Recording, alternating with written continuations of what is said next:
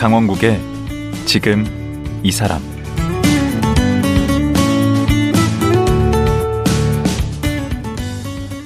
안녕하세요. 강원국입니다. 최근 일 인 가구가 늘다 보니까 곁에 아무도 없이 쓸쓸히 돌아가시는 무연고 사망자가 많아지고 있는데요. 사실 무연고 사망자라고 해도 찾아보면 가족이 있는 분들이 대부분입니다. 하지만 이런저런 이유로 가족들이 장례를 치를 형편이 못 돼서 무연고 사망자로 남는 경우가 많다는데요. 오늘은 이런 분들을 위해 장례를 치러주는 분을 모셨습니다. 비영리단체 나눔과 나눔의 김민석 팀장입니다. 지금 만나보죠.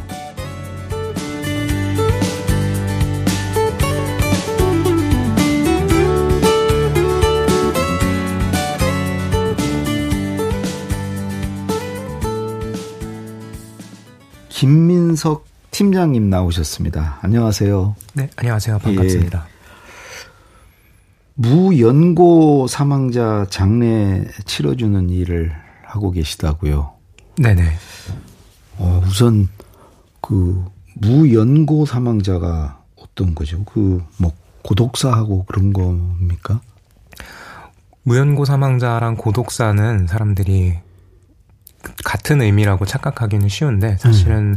완전히 다른 개념이고요. 음, 어떤 차이가 있는 거죠? 어, 일단 고독사는 고인분이 돌아가시거나 고립된 삶을 살다가 음. 고립된 채로 돌아가시고 혼자 나서 혼자 돌아가시면 네네. 연고가 있어도 네네 그렇죠. 음. 고립된 채로 살다가 고립된 채로 돌아가시고 음. 일정 시일이 지나서 음. 시신이 부패한 상태로 발견되는 죽음을 음. 고독사라고 하고 있고요. 예. 무연고 사망자는 그 뒤의 이야기인 거예요. 음. 그렇게 해서 돌아가신 분이 계신데 음. 뭐 물론 고독사가 아니더라도 음. 사망하신 분이 계신데 그분의 장례를 치를 연고자가 없거나 알 수 없거나 음. 연고자가 있지만 여러 가지 이유로 시신 인수를 뭐 지자체에 위임한다거나 음. 혹은 지자체의 그 시신 인수 여부를 묻는 공문에 답변을 하지 않는 음. 이걸 기피라고 얘기하는데요. 예. 이렇게 기피하는 경우 이렇게 크게 세 가지 경우로 무연고 사망자가 되거든요. 그러니까 첫 번째가 연고자가 없거나 네. 두 번째가 연고자를 알 수 없거나 네. 어떤 경우에 알 수가 없죠? 일단 그 없는 경우도 좀 설명을 드리면요. 음. 고인이 고아였는데 음. 고아 출신이었는데 가정을 이루지 못했을 경우도 있을 거고요. 그렇죠. 네, 그러면 연고자가 없겠죠. 없겠네. 그리고 북한 이탈 주민 신데 음. 마찬가지로 한국에서 네. 한국에서 가정을 그 남한에서 가정을 이루지 못하셨을 수도 있고 음. 그리고 때로는 너무 오래 살아서 무연고 사망자가 되기도 하는데요. 아, 자식들이 다 죽고 그러면 네 백 세가 넘은 어르신의 경우에 음. 손자 손녀까지 다 돌아가신 거예요. 어. 그래서 무연고 사망자가 되기도 하고요. 네 그렇게 무연고 그 없는 경우로 연고자가 없는 경우는 지금 그런 네, 경우고 연고자가 없는 경우는 그런 걸 얘기하고요. 연고자를 알 수 없는 경우는 알 수 없는 경우는 아까 고독사 이야기할 때 아, 제가 시신의 부패, 부패 상태가 어, 지금은 고립사 하신 분들 대체로 네. 그 과학수사가 발달했으니까 음. 신원을 찾긴 하는데 음. 어, 산에서 산에서 자살을 하신 분이 계시다고 가정을 해봤을 때 음. 그분이 너무 늦게 발견된 거죠. 그래서 이미 백골 상태로 발견되어서 아. 뭐 신원을 파악할 수가 없다든지, 음. 네 그런 경우 고인의 신원을 파악할 수 없는 경우에 연고자를 알 수 없다. 아, 두 번째 이야기하고요. 경우는 그렇게 많지는 않겠네. 네 전체에서 차지하는 비중은 가장 적다고 볼 수 있죠. 음. 세 번째가 이제 연고자가 있는데 그 시신 인수를 거부하거나 이제 기피하는 경우 이게 제일 많나요? 그게 전 전체 칠십 퍼센트 이상을 차지하고 있고요. 오. 사실 어떻게 생각하면 상식적인 이야기죠. 왜냐하면 음. 뭐 부모 없이 태어나는 사람 없고, 그렇죠. 가족이 누군가는 연고가 보통은, 없을 수가 없지. 네, 보통은 누군가는 있잖아요. 음. 그런데 대체로 장례를 치르는 것도 음. 다 경제적으로 능력이 있어야 되고 음. 또 본인의 건강 상황도 중요하고 그렇다 보니까. 아, 그 장례를 치러야 될 분의 건강. 네네, 그렇죠. 네. 장례를 음. 치르는 분의 능력이 굉장히 중요한데 음. 그 능력이 시장이 요구하는 음. 기준에 부합하지 못해서 음. 장례를 치를 여력이 되지 않아서 거부하거나 기피하는 경우들이 많이 발생하고 있는 거죠. 그러면 사실 세 번째의 경우는 무연고 사망자는 아니네. 연고가 있는데, 연고자가 있는데, 그죠? 그래서 무연고 사망자라는 그 용어가 음. 지금의 이 고인분들을 충분히 설명하지 못한다라고. 그러네. 제일 많은 부분인데 칠십 퍼센트인데. 네, 그렇죠. 근데 다른 대체할 용어를 마땅히 찾을 수가 없어서 음. 지금 나눔과 나눔에서는 무연고 사망자라는 용어가 고인을 충분히 설명하진 못하지만 음. 어쩔 수 없이 인용한다라는 의미에서 작은 따옴표를 쓰고 있고요. 아, 지금 방금 나눔과 나눔이라고 하셨는데 네. 그게 지금 우리 김민석 팀장님이 일하시는 데죠? 네네, 그렇습니다. 음, 일하시는 데인데 이게 나눔과 나눔은 어떤 단체인가요? 나눔과 나눔은 애도할 권리와 애도받을 권리를 보편적으로 이제 보장하기 위해 활동하는 인권단체고요. 음. 처음에 시작은 이천십일 년에 음. 위안부 할머니 분들의 장래가 걱정되는 분들이 모여서 음. 그분들의 장래를 우리가 지원하자라는 어. 취지에서 시작이 됐는데요. 음. 실제로 장례식을 지원하면서 음. 장례식장을 다녀보니까 시간이 지난, 꽤 지났는데도 발인을 하지 못하는 고인분들이 있는 걸 알게 된 거예요. 어. 그래서 저분들은 왜 발인을 못하고 있냐. 음.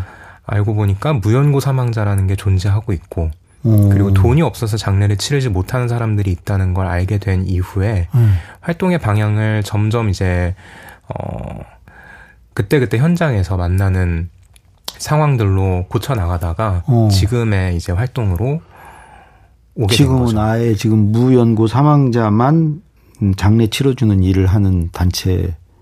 정확히는요. 예. 무연고 사망자가 되지 않기 위해서 예. 연고자분들이 경제적으로 어렵다고 한다면 예. 그걸 지자체의 지원과 그리고 지자체의 지원이 없다면 나눔과 나눔이 직접 지원을 하기도 하는 형태로 예. 지원을 하고 있고요. 그게 일단 가장 중요한. 아니, 일 차적으로는 네. 그 연고자를 찾아서 그들이 장례를 치를 수 있도록 하는 게 일 차적으로 하는 일인가요? 어, 보통은 저희가 연고자를 찾지는 못하고요. 네. 그분들, 그 경제적으로 어려우신 분들이 저희한테 상담을 요청하고 먼저 음. 연락을 주시죠. 음. 그럼 저희가 지자체 제도, 지원 제도가 있다면 거기에 연결해드리기도 하고. 음. 근데 제도에 사각지대가 있잖아요. 음. 그 사각지대에 있어서 지자체 지원을 받지 못하는 분들의 경우에는 음. 필요하다면 나눔과 나눔이 직접? 자체 예산으로 어. 직접 지원을 하기도 하고요. 아, 그러니까 그런 상담 역할도 하시고 그 지자체하고 연결해 주는 일도 하고 그도 안 되면은 직접 장례를 치러 주는 것까지 네, 하시는군요. 네. 음. 그 그 추이가 그렇게 많이 늘고 있습니까? 무연고 사망자는 매년 계속해서 꾸준히 증가하고 있는 상황이고요. 일 년에 지금 음, 얼마나 되는 거죠? 음, 서울시 기준으로 말씀드리면요. 예. 제가 처음에 나눔과 나눔에 들어왔을 때 예. 이천이십 년이었는데 그때 이천이십 년에 전체 무연고 사망자가 서울시에서만 육백육십오 분이셨어요. 예. 근데 그게 이천이십일 년에는 예. 팔백오십육 분이 됐고요. 한 해 만에? 네. 음. 그리고 작년 이천이십이 년은 음. 천 분을 넘겼습니다. 우리나라 서울, 전체로 하면 어느 정도예요? 전체로 하면 지금 이미 삼천 분은 넘어섰고요. 음. 아마 올해나 내년 통계 이렇게 쭉쭉 가다 보면 음. 사천 분, 오천 분 이렇게 계속 올라가지 않을까 싶어요. 어.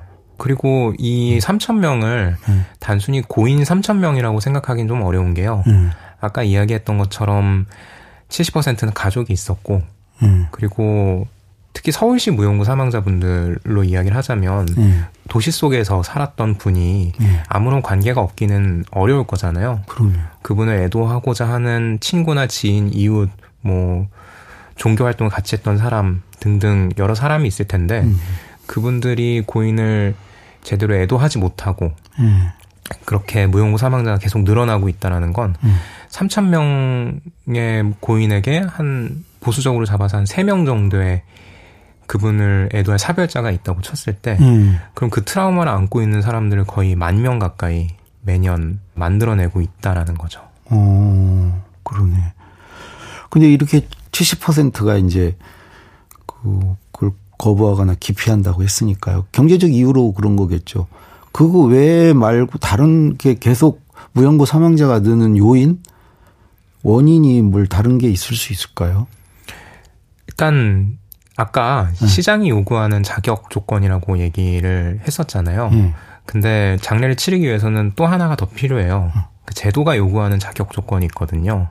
어떤 뭐죠? 장례를 치를 수 있는 연고자의 범위라는 게 음. 장사 등에 관한 법률에 음. 명시가 되어 있어요. 그게 연고자 범위가 어디까지예요?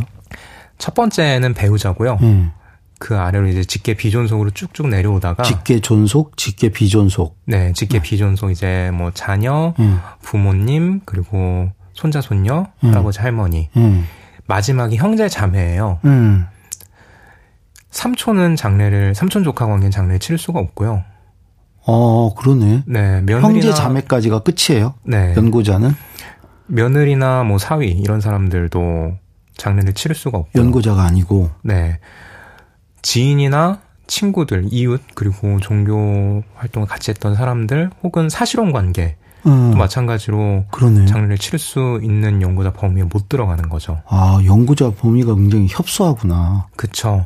물론 음. 그 마지막 단에 음. 암옥이라는 게 있는데요. 거기에 누구요? 암옥, 가나다라마바사 하고 아. 암옥이 있는데 음. 거기에 어, 사실상 시신이나 유골을 관리하는 자도 연고자에 포함된다고 되어 있어요. 음.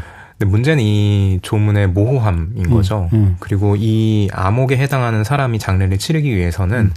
앞단위에 있는 형제 자매까지가 장례 치료 의사가 없다는 게 확인이 돼야 가능한 거고요. 아, 아 만약에 그러면 저 위에 무슨 배우자나 이런 사람 확인이 안 되면 형제 자매도 못 치릅니까? 보통은 치를 수 있는데요. 음. 보통은 이제 치르기도 하는데 이런 경우들이 있어요. 예를 들어서 고인이 돌아가셨는데 음. 자녀가 고인 그 아버지 혹은 어머니와의 관계 단절을 이유로 음. 시신 유인서를 작성했어요. 음. 그리고 연락이 두절됐죠. 음. 그래서 형제 자매가 음. 그럼 나라도 음.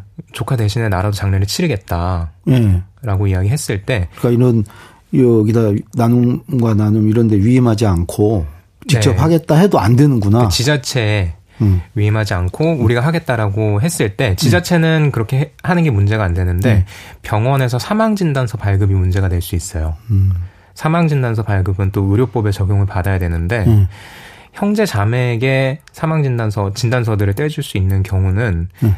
자녀가 없는 경우에 아. 떼줄 수 있는데 이 없는 경우라는 게 또 되게 모호하잖아요. 음. 위임서를 쓴 상황도 없는 경우라고 볼 수 있는지. 아, 있으면서 사실 그 확인이 안 되는 경우네. 네, 그렇죠. 그래서 병원에서 그 형제나 자매분들한테 자녀를 데려와라. 음. 그럼 우리가 사망진단서를 발급해 주겠다. 음. 자녀한테 연락은 안 되고. 그렇죠. 개인정보이기 때문에 구청이나 동주민센터에서는 자녀 연락처를 알려줄 수가 없고. 음. 형제 자매는 발을 동동 구르면서 어떻게 해야 되나 하다가 결국은 안치기간이 길어지고 고인이 무연고 사망자가 되는 경우들도 있었죠. 아, 그런 허점 좀 그런 사각지대가 좀 있네요. 네. 그 방금 좀 얘기 듣다 보니까 그 경제적인 그 상황 말고도 요즘 뭐 일 인 가구도 참 많고 이렇게 관계가 두절돼서 관계가 단절돼서 이런 무연고 어, 사망에 이르게 되는 경우도 많겠네요.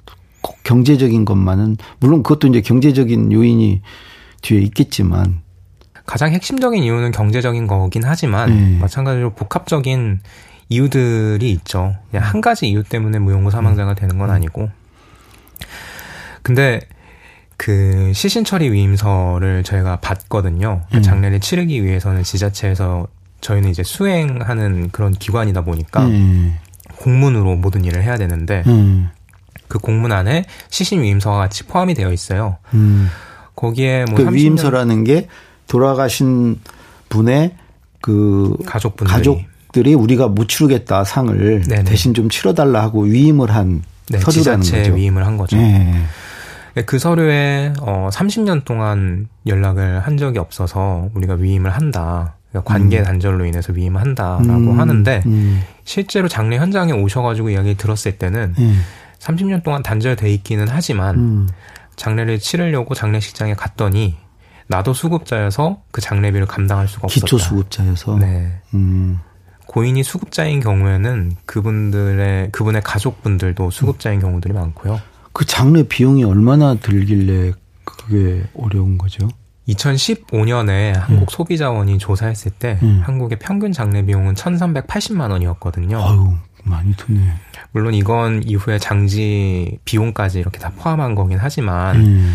장례라는 게 어쨌든 조문객들을 밟고 우리가 일반적으로 생각하는 그 장례의 모습대로 장례 치르려면 돈이 음. 굉장히 많이 들어가죠. 근데 아. 그걸 다 빼고 최소한으로 하더라도 음. 백만 원 단위의 목돈이 들어가고요. 음, 음. 그것도 없으신 분들이 계시다는 거죠. 그렇죠. 일, 이백만 들어가더라도. 네네. 음. 그 연세는 아무래도 다 좀 많으신 분이 대부분이겠네요. 무연고 사망자분들. 어, 얼마 전까지는 네. 중장년층이 가장 많다고 볼 수 있었어요. 중장년이라면 사오십 대를 얘기하시나요? 오십, 네, 사십 대. 사십 대에서 육십 대까지. 네. 그 중장년이 가장 많았는데 네. 그 연령대가 점점 이동하고 있습니다. 아래로 내려오나요? 올라가고 있어요. 올라간다는 게? 그러니까 점점 그 이 연령대가 사십 대에서 육십 대에서 오십 대에서 칠십 대로 오. 육십 대에서 팔십 대로 이런 식으로 연령대가 올라가고 있는 거죠. 그럼 오래 사니까 그런 거 아니에요? 그건? 근데 이게 저희가 저희가 봤을 때는 네. 이 통계 수치들로 봤을 때 네. 일단 첫 번째로는 왜 중장년이 가장 많을까 네. 그게 의문이었거든요. 네. 그래서 이분들 장례 현장에서 들은 이야기들과 통계 자료들을 두고 봤을 때 네. 이분들이 그 예전에 아이엠에프라는 우리 시대의 아픔을 어. 겪었던 분들이시고 그때 재기하지 못하고 아. 가정이 해체되고 그때 실직하고 뭐 네네. 가족이 해체되고 그렇게 알코올에 빠지게 되고 음. 뭐 그 다시 재기하지 못했던 분들이 음. 결국은 빈곤하게 사시다가 음. 마지막에 무용고 사망자로 오시, 오시, 오셨던 것 같고요. 음. 우리가 사회 문제에서 특정 연령대가 문제라고 하려면 음. 그 연령대가 고정되어 있어야 하잖아요. 음. 근데 이 연령대가 이동하고 있다라는 건 음. 이 앞서 얘기했던 그때 재기하지 못했던 음. 분들이 무용고 사망자가 되고 있다라는 사실을 어, 방증하고 있는 것 같기도 하고요. 나이가 사십 대에서 육십 대, 칠십 대로 그쪽으로 이동하는 게 네, 아이엠에프와 관련이 있다고요? 어, 그 특정 연령대가 문제라고 한다면 그 연령대가 고정이 되어 있어야 하는데 음. 그 연령대가 나이가 들고 있잖아요. 네. 왜 나이가 드는 걸까? 그러면 이게 연령대의 문제가 아니라 음. 이 그룹의 사람들의 문제일 수도 있겠다. 아, 아, 아. 네. 네. 아, 그러니까 무슨 말인지 알겠네. 네네. 네. 남녀 비율은 어떤가요? 남성분들이 압도적으로 많습니다. 몇 퍼센트, 몇 대 몇이? 어, 거의 팔십 퍼센트 이상이라고 보시면 돼요. 근데 왜 그런 거죠? 저희도 그게 항상 의문인데요. 음. 대체로 남성분들이 더 지역사회에 나오는 걸 어려워하시는 것 같기도 하고요. 그러니까 음. 고립된 상황을 해결하는 능력이 남성분들이 조금 더 떨어지는 것 음. 같아요. 음. 여성분들 같은 경우에는 혼자 사시더라도 지역 커뮤니티나 음. 혹은 이웃들과 관계를 음. 유지하고 종교 생활하시면서 음. 어디 모임 나가시면서 이렇게 잘 세, 그렇게 생활하시는 분들이 있는 것 같은데 남성분들과 그리고 한국에 음. 가부장제가 되게 공고했었잖아요. 능력이 없는 남성은 사람 노릇을 못하는 음. 그런 취급을 받았었고 아. 그런 취급을 받았을 때 어, 주변에 도움을 요청하는 게 아니라 그냥 스스로 더 지하로 숨어 들어가는 음. 동굴로 숨어 들어가는 그런 성향이 있었던 것 같고요. 어. 그, 이 나눔과 나눔에서 이제 그런 활동을 하려면 그 재원이 필요하잖아요. 네. 그, 그런 건 어떻게 마련이 되나요? 전부 시민분들의 후원금입니다. 후원금? 네. 서울시 공영장례지원 상담센터를 엠오유 음. 체결해서 서울시와 엠오유 체결해서 운영하고는 있는데 음. 실제로 예산을 받고 있지는 않고요. 전화요금 정도를 이제 서울시가 부담을 해주고 있고 상담센터니까 음. 그걸 운영하는 데 들어가는 인건비 뭐 그 외 모든 비용들은 다 시민분들이 후원해 주시는 걸로 운영하고 있어요. 어. 백 퍼센트 기부로 이렇게 운영이 되면 기부하시는 분들이 많이 있으셔야 될 것 같은데 네네. 몇 분이나 되나요? 거기에 지금 참여하고 계신 분들이? 어, 지금 그래도 오백 분 이상은 오백 분. 되는 것 같고요. 네. 오백 분이 정기적으로 계속 네네. 기부를 하고 계시고 네. 대략 어느 어떤 분들이신가? 어, 일단은 나눔과 나눔의 활동에 네. 공감해 주시는 젊은 분들이 분들. 많으세요? 아니면? 저희가 생각보다는 젊은 분들이 좀 있는 편이고요. 오. 근데 그래도 젊은 분들보다는 어느 정도 이제 안정된 직장을 가지고 계신 음. 중장년 분들이 가장 많긴 하고요. 음. 근데 특이점, 특이한 점 중에 나눔과 나눔에 기부하시는 분들 중에 음. 어, 특징 중에 하나라고 얘기할 수 있는 건 음. 어떤 분은 그 자기 그분이 이제 가족분 장례를 치렀는데 음. 장례 비용이 너무 많이 나온 거예요. 오. 그래서 아 이거 장례 치르기 어려운 사람들이 있겠다 싶어서 오. 검색을 해보니까 음. 그런 사람들을 지원하는 나눔과 나눔이라는 곳을 알게 됐고 음. 그래서 조의금으로 받았던 돈 중에 얼마를 저희한테 후원하신 아. 분도 계시고요. 음. 현장에서 만난 사별자분들이 음. 어, 고맙다고 가서 식사 맛있는 거 하시라고 이렇게 주시는 돈들은 저희가 그렇게 쓰진 않고 현장에서 만난 사별자라는 게 어, 장례 현장 이제 빈소에 음. 찾아오신 가족이나 음. 친구 이웃분들 아 그러니까 네. 무연고 사망자의 네. 음. 사별자분들이신 음. 거죠. 그분들이 저희한테 뭐 돈 오만 원, 십만 원 주시면서 맛있는 음. 거 사 먹으라고 음. 이렇게 주시는 돈들은 저희가 후원금으로 다 음. 그 사용을 하고 있고요. 기부금으로 음. 입력을 해서 네. 어, 세상에 참 좋은 일을 하시는 분들 많으세요. 네네 그렇습니다. 음, 자기가 나중에 무연고 사망자가 될 수도 있다는 생각에서 하시는 분들은 아니시잖아. 자기는 어, 관련 없는 분들이시잖아. 그런 분들도 계세요. 그런 분들도 계세요. 네 고시원에 살고 있는데 음. 나도 요즘 일 인 가구가 많으니까. 그쵸. 나도 언젠가 가정을 이루지 않고 이렇게 살면 음. 언젠가 나눔과 나눔이 내 장례를 치러주겠구나. 어. 내 나눔과 나눔이 내 장례를 치르게 되겠구나 해서 음. 미리 뭐 한 달에 오천 원, 만 원 이렇게 후원을 하시는 분들도 계시고요. 그럼 그렇게 하신 분들은 뭔가 혜택을 드립니까?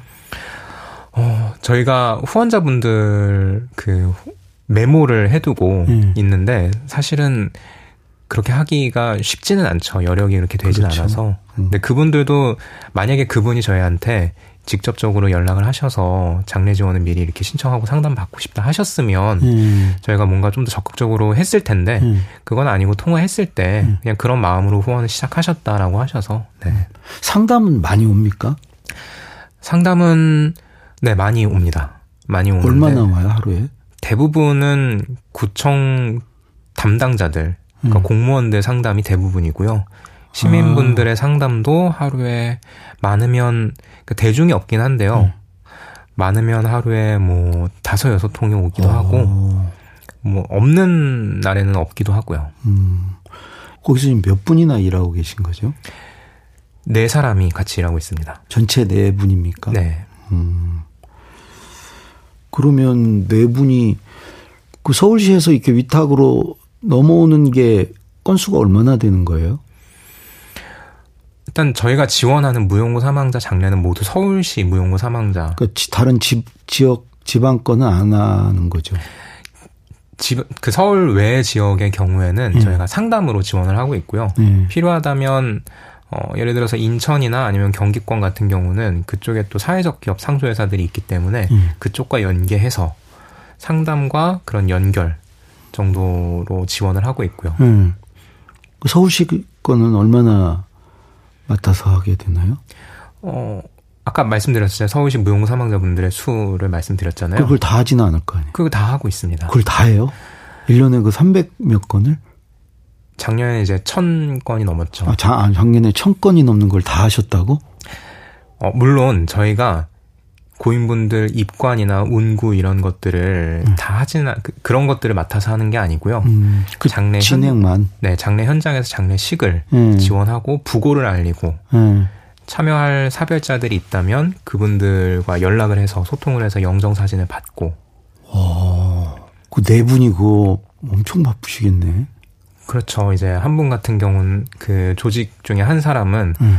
아예 공무원들 응대하고 상담하고 그 전담 인력으로 한 사람이 있어야 되는 상황이고요. 음. 그리고 현장 지원도 한, 사, 한 분이 거의 도맡아서 하고 계시고, 그거를 나머지 이제 두 사람이 자기 업무하면서 백업하는 형태로 하고 있죠. 아유. 우리 김민석 씨 팀장, 김민석 팀장은 어떻게 이 지금 나눔과 나눔에 들어가게 되셨어요? 음. 아까 보니까 이 년 되셨다고? 이천이십 년? 네, 이제 횟수로 삼 년. 됐는데. 삼 년 차네요. 네. 오늘 나이가 어떻게 되시죠? 저는 올해로 이제 서른하나입니다. 음, 아니 지금 이렇게 검은 옷에 이렇게 복장을 하고 계신 것도 그렇고 그 나이에 비해서 되게 그 노숙해 보이시고 이렇게 표정이 너무 이게 경건하고 그래서 아. 여기에 기부하시고 싶으신 분들은 어떻게 해야 되나요? 나눔과 나눔을 음. 그 포털 검색창에 검색하시면 음. 저희 홈페이지가 나오고 거기에 음. 후원 페이지에 자세히 설명이 되어 있기도 하고요. 음. 그렇게 하시기 어려우신 분들은 일육육팔에 삼사일이로 전화 주시면 여기가 서울시 공영장례지원상담센터 번호거든요. 음. 이쪽으로 연락 주시면 여기서도 안내 받으실 수 있습니다. 네. 이렇게 얘기 듣다 보니까 시간이 다 됐는데 그 우리 김민석 팀장님 여기 어떻게 또 지원하게 됐고 여기 와서 이 일을 하면서 만난 분들 중에 또 기억에 남은 분들 어떤 분들이 계신지 그런 얘기 좀 자세히 듣고 싶습니다. 내일 하루 더 모시고 어, 얘기 나누도록 하겠습니다. 오늘 말씀 고맙습니다. 아, 네, 감사합니다. 네. 무연고 사망자의 장례를 치러주는 일을 하고 있는 나눔과 나눔의 김민석 팀장이었습니다.